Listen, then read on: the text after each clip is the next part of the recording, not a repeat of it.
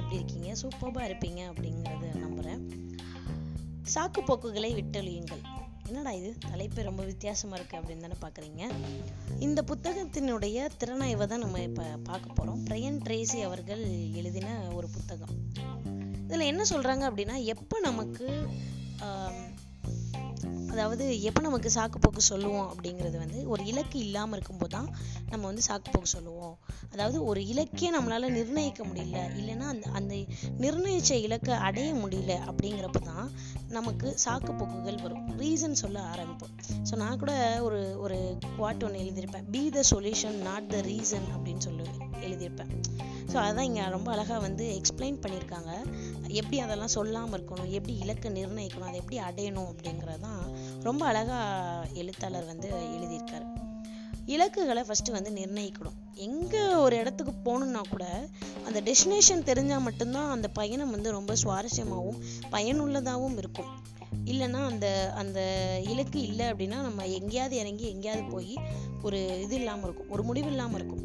So அதே மாதிரி தான் பயணங்கள் மட்டும் இல்லை வாழ்க்கையில் ஒரு வருடத்துக்கான இலக்கு கூட நம்ம நிர்ணயிக்கணும் அப்படின்னு சொல்லி எழுத்தாளர் சொல்கிறாங்க பிரேன் ட்ரேசி அவர்கள் சொல்கிறாங்க இதில் ரொம்ப பிடித்தமான ஒரு புதுமையான விஷயம் வந்து எனக்கு போஜன் பியோ புறா அப்படின்னு சொல்லி ஒரு பறவை. அந்த பறவை என்ன பண்ணும் அப்படின்னா எந்த இடத்துல விட்டால் கூட அந்த பறவை அதனுடைய கூட்டுக்கு கரெக்டாக வந்துடும் அப்படின்னு சொல்லி ஒரு ஆச்சரியமான தகவலை இந்த புத்தகத்துலேருந்து படித்தேன். ஸோ அந்த புறாவை என்ன பண்ணுறாங்க அப்படின்னா ஒரு அந்த கூண்டுலேருந்து வெளியே எடுத்து ஒரு பாக்ஸ்குள்ளே போட்டு அது மேலே முடி முடி முடி அந்த மாதிரி பாக்ஸ் எல்லாம் போட்டு ஒரு வீடு மாதிரி வச்சு அது எங்கேயோ ஒரு ஐயாயிரம் மைல் தொலைவில் போய் அந்த புறாவை வந்து பறக்க விடுறாங்க. ஆனால் அந்த புறா என்ன பண்ணுமா? தொடர்ந்து ஒரு மூணு நாலு தடவை அந்த இடத்தையே வந்து சுற்றிக்கிட்டே இருக்குமா? ஆக நம்ம எந்த இடத்துல நிற்கிறோம் அப்படிங்கிறத கவனிக்குமா அப்படி கவனிக்கும் போது அது வந்து ரியலைஸ் பண்ணிருமா? நாம நம்மளோட இடத்துக்கு இவ்வளோ தூரத்துக்கு போகணும் அப்படிங்கிறது தெரிஞ்சிருமா? கரெக்டாக அது எங்கே இருந்து கிளப்பப்பட்டு கூட்டிகிட்டு போனாங்களோ அதே இடத்துக்கு அந்த புறா வந்து திரும்ப வந்துடும் அப்படின்னு சொல்லலாம். ஒரு ஆச்சரியமான ஒரு தகவல். ஸோ இந்த மாதிரி விலங்கினம் பறவைகள் எல்லாம் கூட ஒரு ஒரு இலக்கு இருக்கும் அதுக்கு. ஒரு மரம்னா இவ்வளோ உயரம் வளரணும் இவ்வளோ கனிகள் கொடுக்கணும் அப்படிங்கிறது அந்தந்த மரத்துக்கு ஒரு இலக்காக இருக்கும். அந்தந்த பறவைகளுக்கு இலக்கு இருக்கும். இவ்வளோ சாப்பிடணும் இப்படிலாம் ஆனால் மனிதர்களுக்கு மட்டும்தான் இலக்கு இல்லாத ஒரு வாழ்க்கை பயணம் வந்து மனிதர்கள் தான் வாழ்றாங்க அப்படின்னு சொல்றாரு. ஒரு ஒரு விஷயத்துல ஒரு சமயத்துல பார்க்கும்போது இலக்குகளே இல்லாமலா அப்படின்னா ஆமா அப்படிங்கிறாரு. எல்லாருக்கும் ஆசைகள் இருக்கும். ஆனா இலக்குகள் இல்லாமல் இருக்காங்க மனிதர்கள் அப்படின்னு சொல்லி சொல்றாரு. கொஞ்சம் உண்மையும் கூட தான் அப்படின்னு எனக்கும் தோணுச்சு.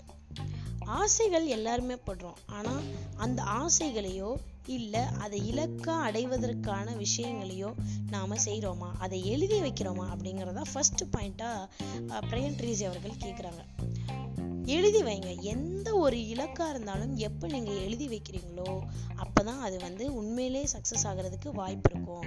அதுக்கும் ஒரு டெட்லைன் நிர்ணயிங்க. அதாவது டைம் லைன் டைம் பவுண்டு வைங்க.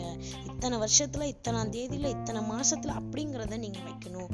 அப்படிங்கிறத பிரியன்ட்ரேசி அவர்கள் சொல்றாங்க. ஸோ எல்லாருக்குமே நம்ம எல்லாருக்குமே ஆசைகள் இருக்கும். என்ன சொல்றாங்க அப்படின்னா ஒரு பத்து ஆசைகள் இருக்குன்னா அது ஒன் பை ஒன் வந்து நீங்கள் நோட்டில் எழுதிட்டே வாங்க. இந்த பத்து ஆசைகளில் எது உடனடியாக அடைய முடியும். எது இப்போதைக்கு உடனடியாக தேவை இருக்கு? எது உங்களுக்கு ரொம்ப ஆசையாக இருக்கு? ஒரு குறிப்பிட்ட காலத்துக்குள்ளே ஒரு குறுகிய காலத்துக்குள்ளே எந்த இலக்கை உங்களால் சீக்கிரம் அடைய முடியுமோ அந்த இலக்கை எடுங்க. அந்த இலக்கை எடுத்து ஒவ்வொரு நாளும் அதுக்காக வந்து ட்ரை பண்ணிகிட்டே இருங்க.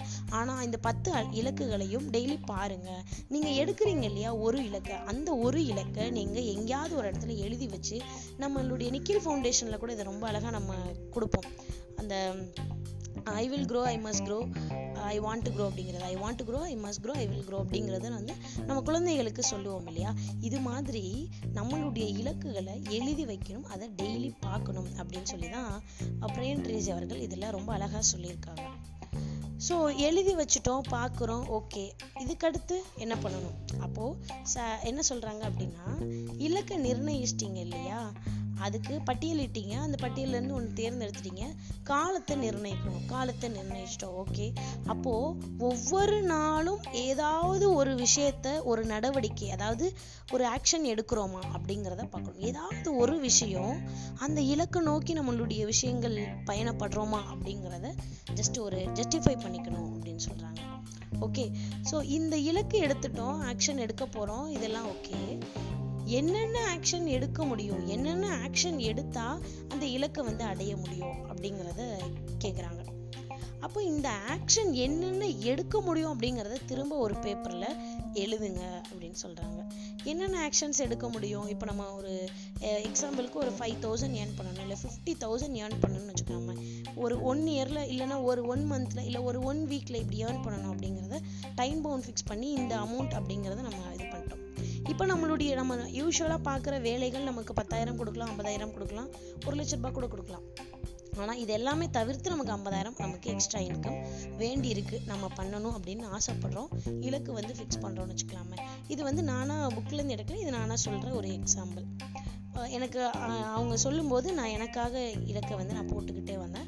அதுலேருந்து சொல்கிறேன் அப்போது அந்த ஃபிஃப்டி தௌசண்ட் ஏர்ன் பண்ணுறதுக்கு என்னென்ன பண்ண வாய்ப்புகள் இருக்குது ஒரு பிஸ்னஸ் பண்ணலாமா? ஒரு ட்ரைனிங் பண்ணலாமா? இல்லைன்னா வேற எங்கேயாவது போய் ஒரு விஷயத்த கற்றுக்கிட்டு அதை மற்றவங்கள்ட்ட இம்ப்ளிமெண்ட் பண்ண இல்லைன்னா ஒரு ஃபோரம் ஆரம்பித்து அது மூலமாக வந்து ஒரு எக்ஸிபிஷன் இப்படி நிறைய வந்து ஆப்பர்ச்சுனிட்டி ஒரு ஃபிஃப்டி தௌசண்ட் ஏர்ன் பண்ணுறதுக்கு there are lots of opportunities அப்போது அதெல்லாம் வந்து லிஸ்ட் அவுட் பண்ணணும். அந்த லிஸ்ட் அவுட் பண்ணதில் டெய்லி வந்து செக் பண்ணுங்கள் இந்த லிஸ்ட்டில் வந்து எந்தெந்த விஷயத்த நீங்கள் டெய்லி பண்ணுறீங்க எந்தெந்த விஷயத்த டெய்லி பண்ண முடியுது? அப்படிங்கிறத செக் பண்ணுங்க அப்படின்னு சொல்லி பிரைன் ட்ரேசி அவர்கள் சொல்கிறாங்க ஓகே இது எல்லாமே முடிச்சிட்டிங்க லிஸ்ட் எடுக்கிறோம் இலக்கு நிர்ணயிக்கிறோம் டைம் பவுண்ட் கொடுக்குறோம். அது பண்ணுறதுக்கான வாய்ப்புகள் என்னென்ன இருக்குது அப்படின்னு பார்க்குறோம். அந்த வாய்ப்புகளில் கூட ச என்ன சொல்கிறாங்க அப்படின்னா ஒரு வாய்ப்புகளை எடுத்துக்கிட்டோம் அப்படின்னா அந்த வாய்ப்புகளை பார்ட்டிஷன் பண்ணுங்க அப்படின்னு சொல்கிறாங்க அதாவது இந்த இந்த ஒரு வாய்ப்புலேருந்து எவ்வளோ தூரம் மேக்சிமம் டு த கோர் அவ்வளோ கொடுக்க முடியும் அப்படின்றத பார்க்க சொல்கிறாங்க ரெண்டாவது இன்னொரு முக்கியமான விஷயம் வந்து இந்த இலக்கை வந்து குட்டி குட்டி இலக்குகளாக மாற்றுங்க அப்படின்னு சொல்கிறாங்க இப்போ ஃபிஃப்டி தௌசண்ட் நம்ம வந்து ஒரு ஒன் மந்த்துக்கு வச்சுருக்கோம் அப்படின்னா அப்போ வீக்லி வந்து டென் தௌசண்ட் அப்போ இதை உங்களுடைய மைண்டில் வந்து ஃபிக்ஸ் பண்ணுங்க அப்படின்னு சொல்லி சொல்கிறாங்க அப்போ தான் நமக்கு ஒரு ஆசை வரும் ஒரு ஆர்வமும் வரும். எப்போவுமே யானை அப்படின்ற மாதிரி பெருசாக கற்பனை பண்ணோம் அப்படின்னா நம்மளுடைய பிரெயினும் அதே அளவு கற்பனை பண்ணி ஒரு சோம்பேறித்தனத்தை வந்து நம்ம வந்துடும் ஆக ஒரு இலக்கை வந்து குட்டி குட்டியாக வந்து க பார்ட்டிஷன் பண்ணி வச்சோம் அப்படின்னா ஈஸியாக நம்மளுடைய பிரெயினும் அதுக்கு தயாராக இருக்கும். நாமளும் அதுக்கு தயாராக இருப்போம். ஒரு சின்ன வாக்கியம் கூட சொல்லுவாங்க. அதாவது நீங்கள் தண்ணிக்குள்ளே விழுகிறதுக்கு முன்னாடி உங்களுடைய மனசை வந்து அதில் போட்டுருங்க. ஸோ உங்கள் உங்களுடைய உடல் வந்து தானாக அந்த நீச்சல் குளத்தில் வந்து விழுகும். Put your mind before you fall into the water அப்படின்னு சொல்லுவாங்க. அதாவது உங்களுடைய மனசை வந்து அந்த தண்ணிக்குள்ளே விழுந்த மாதிரி கற்பனை செஞ்சிட்டிங்க அப்படின்னா உங்களுடைய உடல் ஆட்டோமேட்டிக்காக அதை நோக்கி வரும். ஸோ இதுதான் வந்து இலக்குலையும் uh, பிரெயின் ட்ரீஸ் அவர்கள் சொல்கிறாங்க என்ன பண்ணணும் அப்படிங்கிறத விஷுவலைஸ் பண்ணுங்கள் அந்த கற்பனை பண்ணி பார்க்குறது இது ரொம்ப முக்கியமான விஷயம். நம்மளே நிறைய குழந்தைகளுக்கு சொல்கிற விஷயங்களை தான் இந்த புத்தகத்தில் நிறைய நேரங்களில் பார்த்து படித்த மாதிரி இருந்தது. இதில் புதுமையான விஷயம் வந்து அந்த புறாவுடைய கதைகளும் அண்டு ஒரு தெளிவான ஒரு விளக்கமும் வந்து கொடுத்துருந்தாங்க. ஸோ அடுத்த அத்தியாயத்தை மீண்டும் நாளை சந்திப்போம் நண்பர்களே. நன்றி வணக்கம்.